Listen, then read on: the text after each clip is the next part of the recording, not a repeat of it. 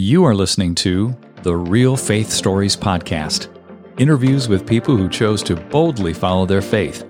I'm your host, Brian Robinson. Now, let's meet our guest and hear their story.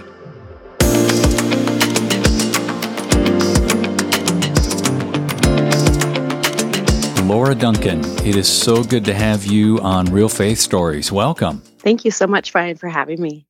I'm very interested in your backstory. You shared with me something that was so difficult, and that is you lost your husband of 10 years, and his death led you on a journey to understand how your spiritual faith and emotional grief could actually be reconciled. And from that journey, you now coach and help thousands of people connect their faith and their emotions. So please share about your backstory and let's dive into that like you said, we were married for 10 years. We met through a mission organization. I don't know if anyone's familiar with YWAM. That's the organization oh, we yeah. met through. Mm-hmm. Yeah, it really, it was a great experience. We traveled to China, just had a shared experience of faith and walking with God and in the mission field. And that was kind of our foundation. And we ended up getting married at a young age of 20. He was 24. And uh, we had kids right away. So we had four kids. And people thought we were crazy because our first three are one year apart, 14 months apart. Wow. So we had, you know, 2001, 2002, 2003, and then there's a two year gap with our fourth one. And so she was born in 2006.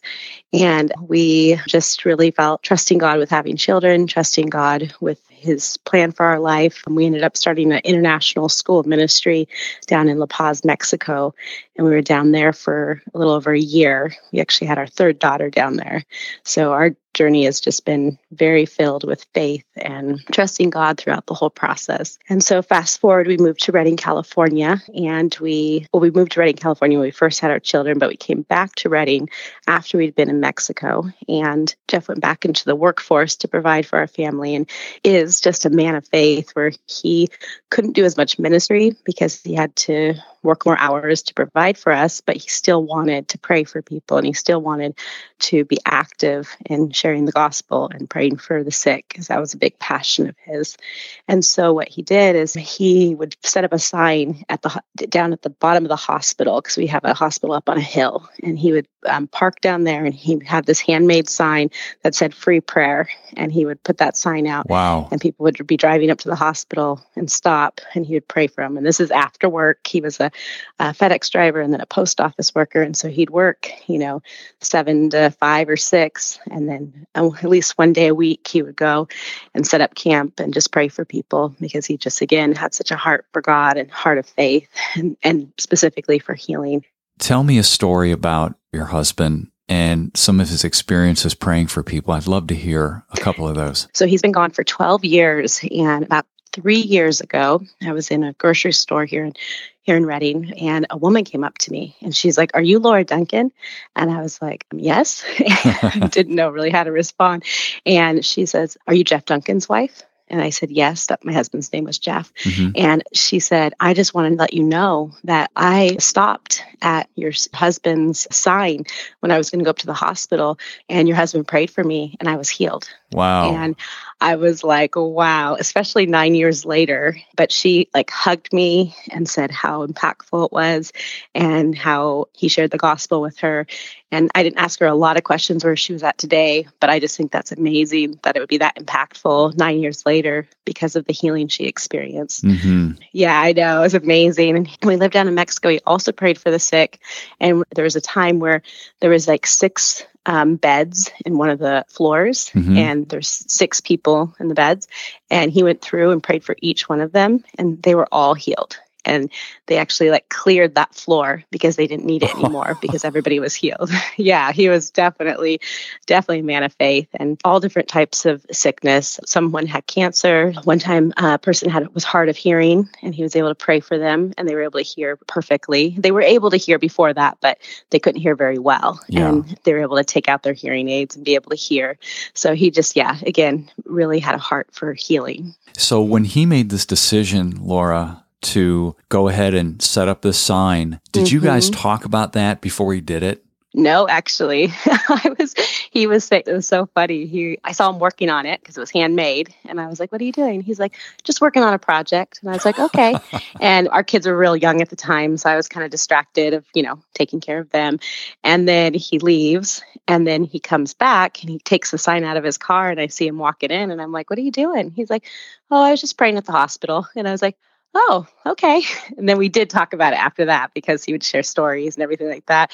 But it's interesting that you said that because he just was a person that wanted to pray and be connected to God regardless of people knowing about it or getting kudos for it or anything right. like that. Yeah, it sounds like it. I'm just going to do this It's between me and God and it's just part of who I am and mm-hmm, oh yeah, exactly. this sign I just you happened to use this today when I was praying.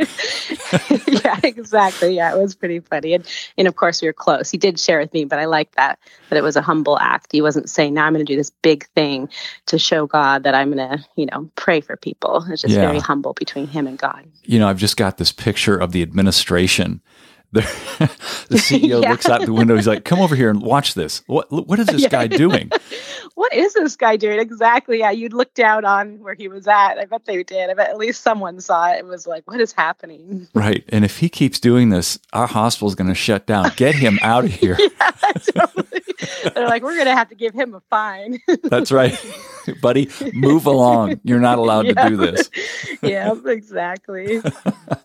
Well, I obviously interrupted your story, but I wanted to honor Jeff. What a precious man of God. Wow. Yeah. Yeah. I thought that was amazing. A lot of times when you're raising a small family, you give up doing ministry, you give up doing things because it doesn't feel conducive for your lifestyle. But he didn't let that stop him. So, yeah, just again, we all know where this leads because of how we started, but you can just see the tension mm-hmm. of him praying for the sick. And then he, in 2008, was diagnosed with uh, Lou Gehrig's disease or ALS. And it's a nervous system disease that ultimately causes your nerve endings to not work anymore. So each limb is, has nerve endings on it. And so limb by limb, he was unable to move. And it was very, very difficult because, like I said, we had uh, at the time a one year old, a three year old, a four year old, and a five year old. Wow. And so we had these babies, and then he's starting to lose mobility he wasn't able. So that was in February where we started to notice symptoms and started the process of diagnosing him. And by July of that same year, he could no longer work. Mm. So it was actually a very I mean, it felt long at the time, but it was a very fast process from mobility to immobile, or not completely immobile in July, but not no longer able to work. So, as you're going through this process with Jeff, what are the emotions that you're feeling? What are the prayers that you're praying? It's a great question. So, right in the very beginning, when we first, um, we didn't even actually have the official diagnosis, but we knew something wasn't right.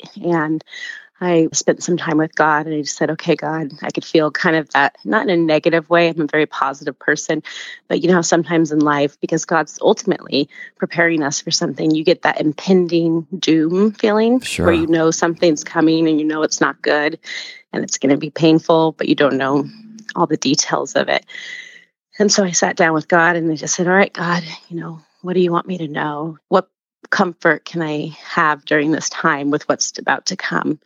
And he just said two things. He said, You're never going to have to worry about money, and you're always going to be okay. And those two things were just real life to me because, like I said, he had to quit his job. We didn't have savings because we were on the mission field, you know, so finances was an issue with four small children. Mm-hmm. And then just that feeling, once you start to have it unravel, you start getting this feeling that you're never going to be okay because it's so big and it's so out of control and that your worst fear is coming true. So you start to have that feeling of, I'm not going to be okay. But him speaking both of those things to me really held me throughout the process. And then you've got this tension that you referenced where this man of God is praying for people. He's clearing out this floor at this place in Mexico, mm-hmm. right? This yep. woman, of course, this was after the fact, comes up to you and says that she was healed. And so yep. it's like, okay, God, this man has been gifted to pray for people. People get healed. What is going on here, right? Exactly. The the good news was that we didn't go down a rabbit trail of unbelief, if he needed to jump through hoops, he if he had a forgiveness, we didn't go through any of that. Not that he didn't search his heart and ask God what, you know, if there's anything that he could do or contribute to the healing process, but he knew he was right before God. He knew that he had faith. He believed so strongly that he would be healed throughout the whole entire process that the day he actually left this earth, he was getting up for the day because he would never stay in bed one single day because he said, Today's the day I'm going to get healed. So you get up every day with the physical act of being able to say, I believe that today's the day. Mm-hmm. So he didn't waver in faith. He didn't shame himself or feel like something was wrong with him. And he just said, I would rather die believing I will be healed than to stop believing because this is who I believe God to be. What happened next? So, going through that process of declining to the point of, unfortunately, as his sole caregiver, I was having to move him with a Hoyer lift, which is kind of like a hammock like uh, machine that can, you put like a hammock underneath him and then you Hoyer him up and then you can move him from bed to chair, you know, just be able to move because he no longer had function over his limbs. And then, very sadly, what is impacted by this disease as well is your lungs. And so his lungs were deteriorating, where he had to have a machine that would help his lungs pump air. It wasn't an oxygen machine. It's called a BiPAP. Mm-hmm. And what it does is it just manually pushes air in. Yeah, because the diaphragm just doesn't function.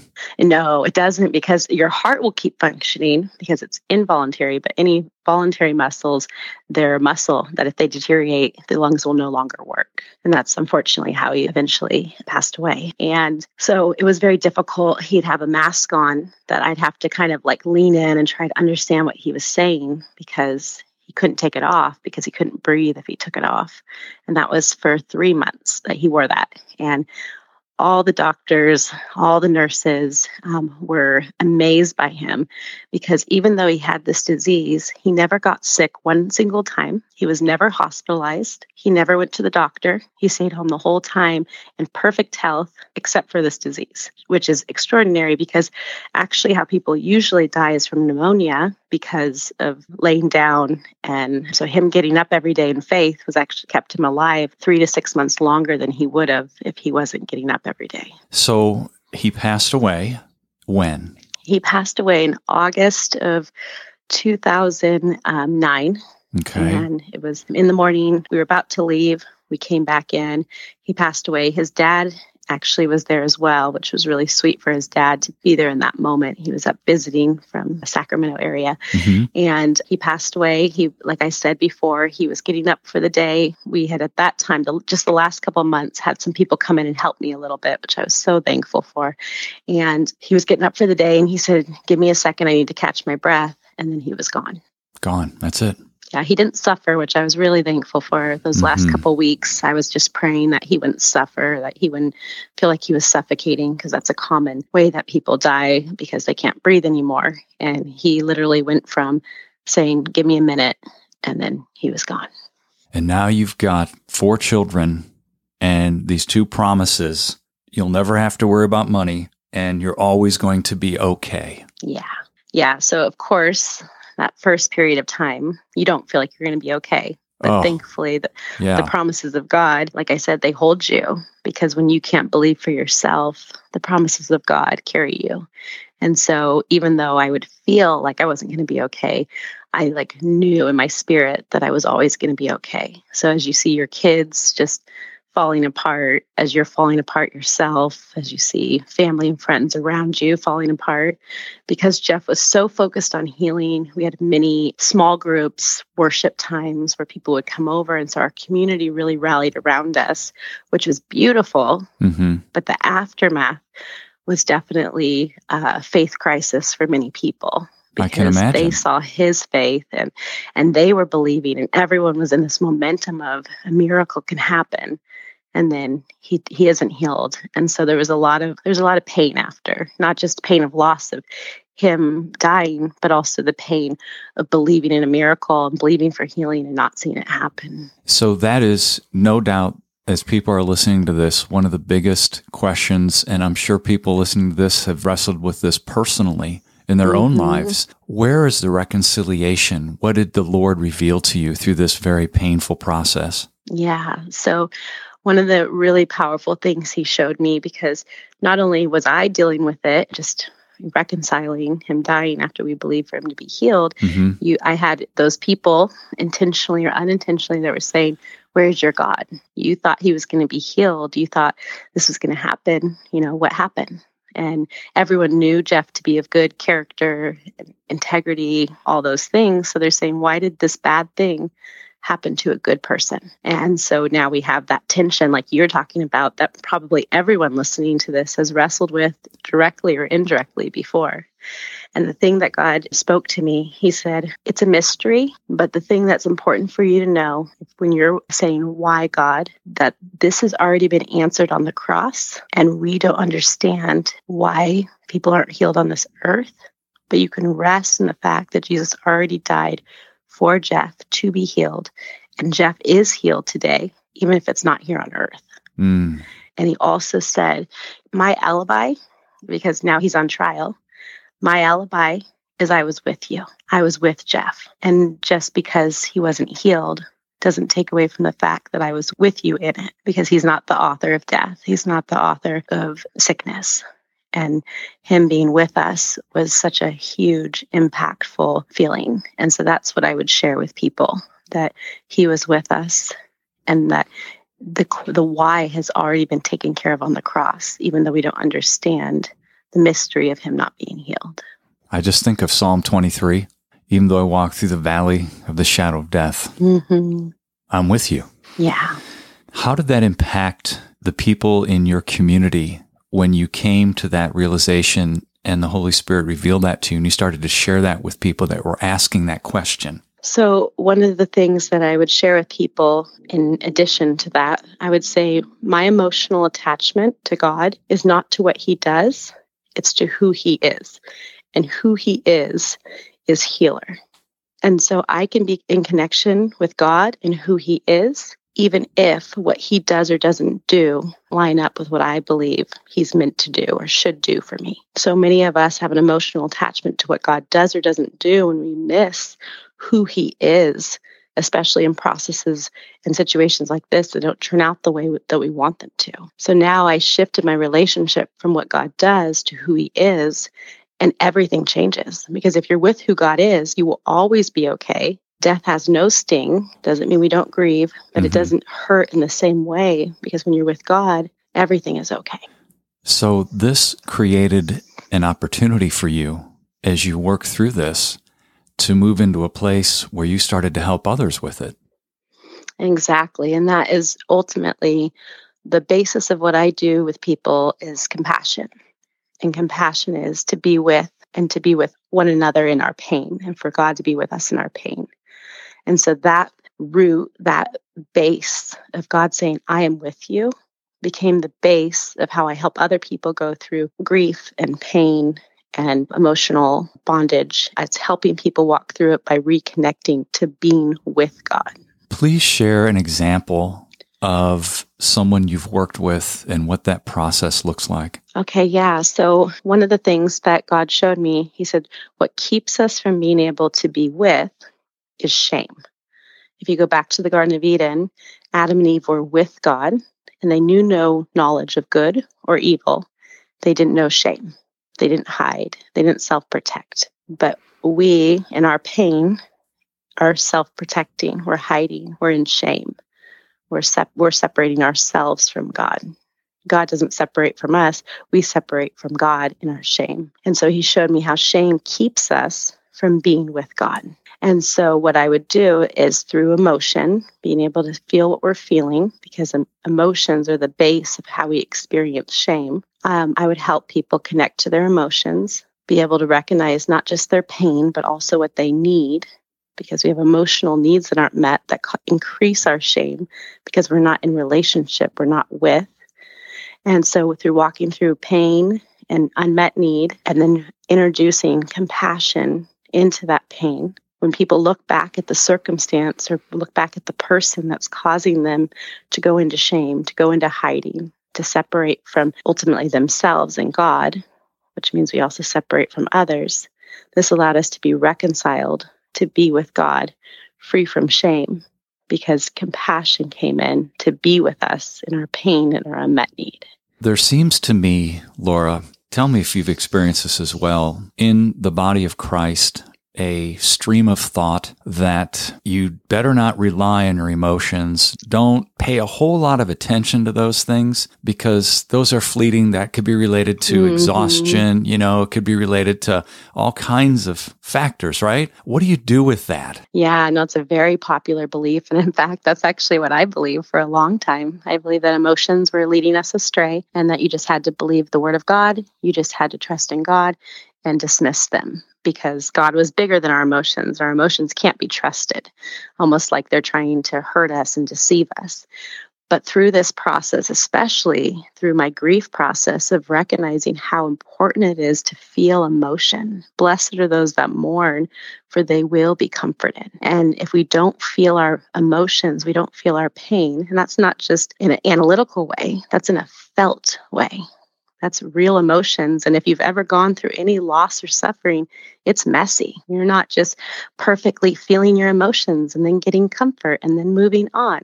You know, you're up and you're down and you're, you know, some moments you feel comfort, some moments you feel like God is a hundred million miles away. You know, you're feeling real, raw emotions. Mm-hmm. And at first, I didn't want to feel them either. I wish I could believe that frame of thought because then I could protect myself from the pain of feeling. But what I experienced was the blessing of emotion that when we feel the depths of our emotion, that means that love, compassion, nurture, comfort can come into the depths of our pain. God had told me part of how I started this process. He said, I want you to stop medicating with me. And I was really offended by it. What does that mean? Exactly. So, what he was showing me is, I wrestled with him for a week on this because I didn't I didn't want to hear it. But what he was trying to tell me at the end of the week is he said, You feel your pain and then you pray and you worship, which, just a disclaimer, I love worship. I love prayer. I love the word of God. But I would pray and I would worship and I would read the Bible and I would get the sense of, okay, I'm okay. I'm okay. I'm okay. But I never invited God to come into my pain. I just covered up my pain with God because when we connect with God, it releases endorphins of serotonin that give us a sense of well being because God is extraordinary. But if we haven't invited Him into our pain to be with us, then we are actually covering up part of our heart and medicating it and feeling better in the moment, but never actually allowing Him to come in and heal and be with us in our pain. That is a huge distinction with respect to healing, isn't it? Yeah, it's huge. I'm just processing that personally. The word invitation is so key here. And and we think, and I put this in air quotes, we think that we're inviting the Lord in as we worship, as we pray, as we seek him. Yeah. And it's almost like we know this is the right thing to do, but we're not getting down to the root exactly of taking care of those things. Yeah. And that's one of the extraordinary things of God coming in the form of Jesus to this earth and suffering on the cross because he felt every suffering. He knows exactly what I felt when it felt like Jeff was ripped from me. He knows what that feels like because he's felt it. So, him being with us isn't just this God in the sky that is going to be with us in our pain. It is a God that firsthand chose to experience excruciating pain emotionally because he was betrayed, physically because he died on the cross, mentally, spiritually, because he was tormented. Of course, he overcame that, but he experienced everything that we experienced. He even experienced a form of doubt when he said, God, if there's another way, let it be, because he was so feeling. I mean, he felt such extreme emotions that he was sweating blood. Mm-hmm. That's not an emotionless God. That's not a passive God. That's not a God looking at me suffering and saying, just trust me. That's a God that came and was with me in it, that wept with me, that felt the pain of it in such an extraordinary way that I was able to experience healing by him being with me. Not overnight. There's times he would just be with me and we would sit together in my pain and I would cry and feel that excruciating sorrow and we would just be together. There's this picture in my mind of somebody shaking their fist at God in anger, and then somebody that's just sitting quietly in anger. Mm-hmm. You know where I'm going with this. Yes. The person that can express that anger openly has, it would seem to me, a much better opportunity for resolution and the ability to be set free than the one who just holds it inside. Exactly. Think about if you have children, you know, you wouldn't want them to hold their anger inside. You would want them to express it just because it's not pretty and it's messy. You would want them to feel it so you could come and be with them in that. And I completely agree. My belief on our inability to be angry with God, it's almost a codependency that we don't believe that God's going to be okay if we're angry. So we have to suppress that anger because God can't handle that anger. But breaking that codependency says God's going to be okay even if I am angry. Yeah. I just look at David. I've read the Psalms for decades. I've loved the Psalms and I feel the same emotions and mm-hmm. I, have even had yeah. this I've even had this discussion with the Lord. I've said, "Lord, I really want to see David first when I get to heaven. I love that. Yeah. Yeah. Because you relate with them, you empathize with them. I would kind of sheepishly say that, right? Yeah. No, I think it's completely true. I love David. Actually, the Psalms are actually a picture of exactly the process I walk people through. He starts out completely triggered out of his mind everyone is coming my my bones rot inside of me i mean he has such descriptive language i mean he's just in in the epitome of like you know, just despair. And then he feels his emotions. He starts to get softer and starts to share his heart with God because he was a man after God's own heart. And then you see God come in and be with him in it. And then you see the outcome of it. All of a sudden, he's like, "I will dance over the mountains, and you will, you know, destroy all my enemies." And you can see his joy come back in, and his peace, and his belief in God. Those psalms are the exact process I walk people through. Well, let's dig into that. This is a process that you personally went through. You didn't necessarily, I guess, realize it was a process. This is what the Holy Spirit led you through in healing. Exactly. Then how did it transition to you helping other people? What what happened there? So, what happened was I started getting through my process. And keep in mind, this is a couple year process. This isn't just Jeff dies, I get this revelation, and then I jump in. Right. You know, this is at least two to three years of me going through this process, really tending to my kids, you know, just going through this. So it took time. But as I started to experience my emotions being healed and God being with me in my pain, I wanted everyone to experience it because my family and community had been impacted by Jeff's death, but also just like anyone listening to this, we've all had loss. We've all had suffering. So I could pretty much look at every single person in my life and say, they need this. And so what I started to do was invite family and friends into the process. So they would just come to my home and I'd walk them through the same process that I had walked through and they would get significant healing, significant life-changing experiences from this process. And then it started to kind of spread, just like anything that really works does. And so then people started to hear about it. Then I started meeting in coffee shops. But then people were snot crying in coffee shops. and I was starting to feel, I would look at them. And like I said before, emotions originally were very challenging for me. And when I was first starting this process, I would see them cry like that. And I'd think, I'd be embarrassed or I would be, you know, I wouldn't want to cry like that in a coffee shop, even if I'm the one that's helping them walk through it. But people were so wanting to be set free from shame and to come back into being with God, they didn't care. And so they were willing to be in a coffee shop crying like that because they were coming home. They were able to come back to God and be able to heal the things that had separated them from being with God. And so from those coffee shops, a friend of mine had an office. He was only using like three days a week. So then I started doing two days a week. And then that got so full that I ended up starting to do five days a week of working with people. So it started with friends and family, and then it just kept evolving to different people. And coincidentally enough, which I know, of course, isn't a coincidence, I ended up speaking 12 different times in that first year that I started to share with people. And I hadn't spoken since YWAM. I hadn't sp- been asked to speak on anything for years and years. And all of a sudden, I'm getting these invitations, people asking me to come speak on grief, but also coming to speak on this process that I was walking through personally and then helping other people walk through. Sounds like a setup. Yeah, I'm thinking so. But you know, it's funny, like you said, I didn't really get what was happening. I did like a year kind of like summary where I just kind of went through each month and I was just seeing what God had done. I like to do that at the end of the year. And I started writing out everything that had happened that first year. And I was in shock because I kept just saying yes. And I just kept saying yes, but I didn't realize how much was happening in that first year of growth. Sounds like my conversation with Julie Richards a few weeks ago on another episode. That was the key to her explosive connection with the Lord and just Him moving her forward, just saying yes. Yes. Yeah. I'd love to get your opinion and your your actual experience in this process between men and women. Do you see a dramatic difference in how men and women process? Because I haven't. I, I can tell you this fact, I won't. I'll let you go ahead and go first.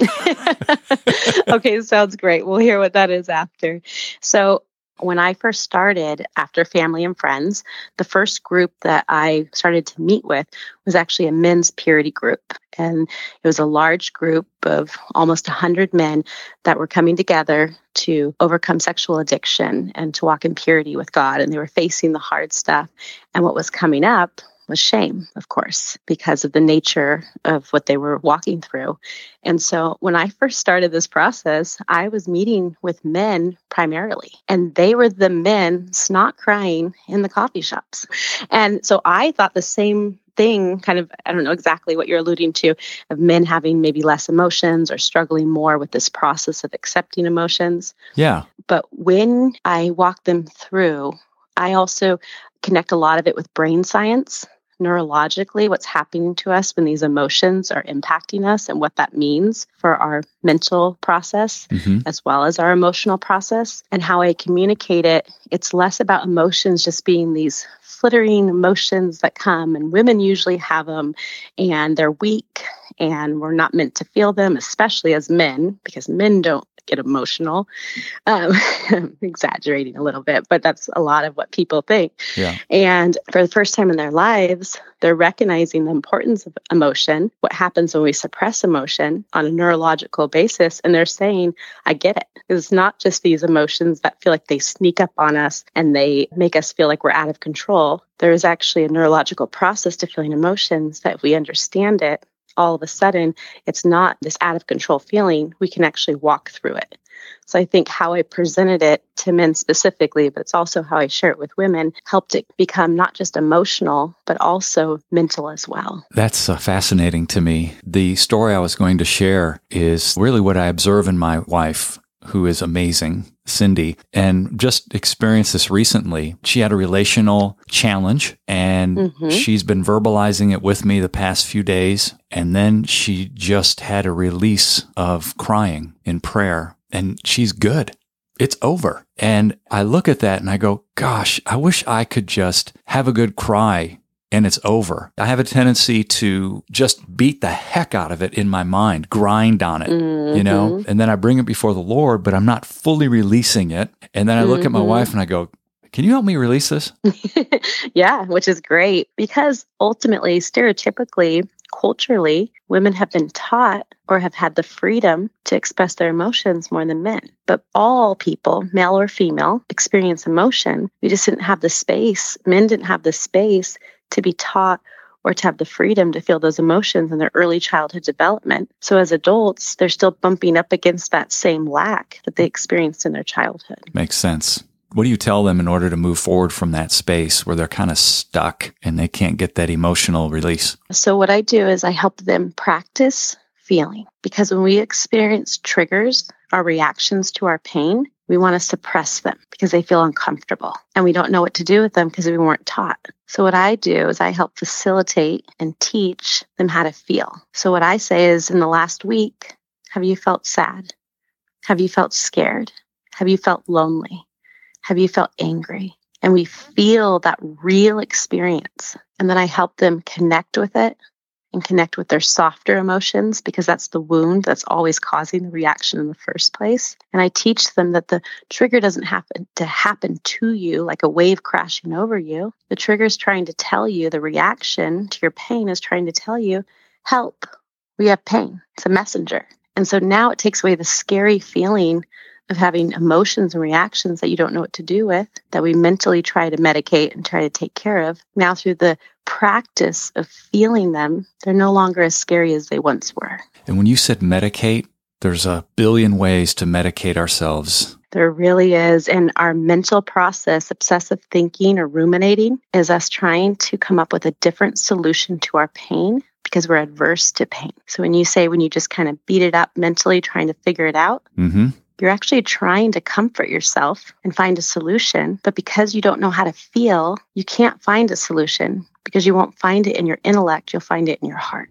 That's so good. Yep. Just practice feeling. Go back to being a child and just feel and let yourself feel the big emotions, but then watch them sift down to be more of a tender emotion, which would be sad or scared. What is one of the biggest pieces of advice that you tend to share with people as you go through this process with them? Yeah, that's a really good question. The number one thing that I share with people, or the top couple things, is you don't need to be fixed. Most people come to me because they feel like they're broken and they need to be fixed. What I tell them is you don't need to be fixed. You're God's creation, you're perfect. Colossians 1:20 says that by the blood of Jesus, everything in heaven and earth has been restored and brought back to original design, factory setting, the garden. But because of pain, because of the knowledge of good and evil, because of pain, we're all covered up. And so my only job is to help facilitate uncovering who we truly are, not to fix, not to change. Oh, that's and then wonderful. the second thing, yeah, yeah. it's really amazing because we're usually coming from a place of broken and we need to be fixed instead of recognizing that we're just experiencing pain and unmet need. And that's causing us to react and have behaviors that are contrary to who we are.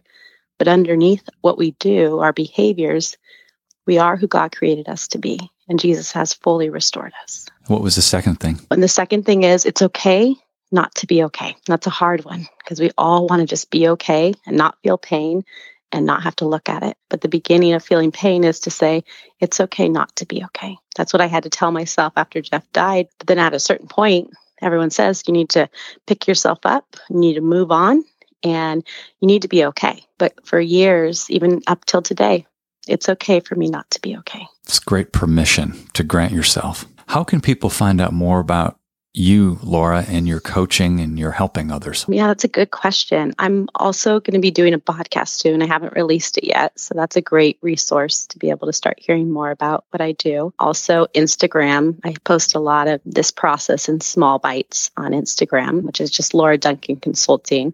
And then I have a website, lauraduncan.com. And I have workshops on there, online workshops, online classes, and then also the opportunity to meet with me one on one. Where would be the best place for someone to start if they want to learn more about you in this process? I would definitely start, if you are an Instagram follower, I would definitely start there because I've given it in bite sized pieces so you could go through and read you know, and be able to connect with some of the videos and some of the information because it can be a little overwhelming at first, but that's a really great place to start. Perfect. As we finish up here, I'd love to have you pray for our listeners, please. No, I would love to. God, thank you so much um, for creating us with emotions. Thank you for the gift of grief. Thank you that we are we can feel and in feeling we can get the comfort that we need. And I just pray for everyone listening to this that if you've had a loss, if you've had grief, if you've had, if you have the big feelings of grief that you're in right now or you've been in in the past, there is a comforter. There is compassion. And just like when Jesus walked the earth, he was moved with compassion. He's moved with compassion for you for you today for your pain today. And his greatest desire is to be with you in your pain. God, just thank you so much for each person. Thank you that no matter how uncomfortable it is, that you created us to feel. And that's such a gift to feel. In Jesus' name, amen. Amen. Laura, thank you for sharing your heart with us and your experiences. It's been wonderful.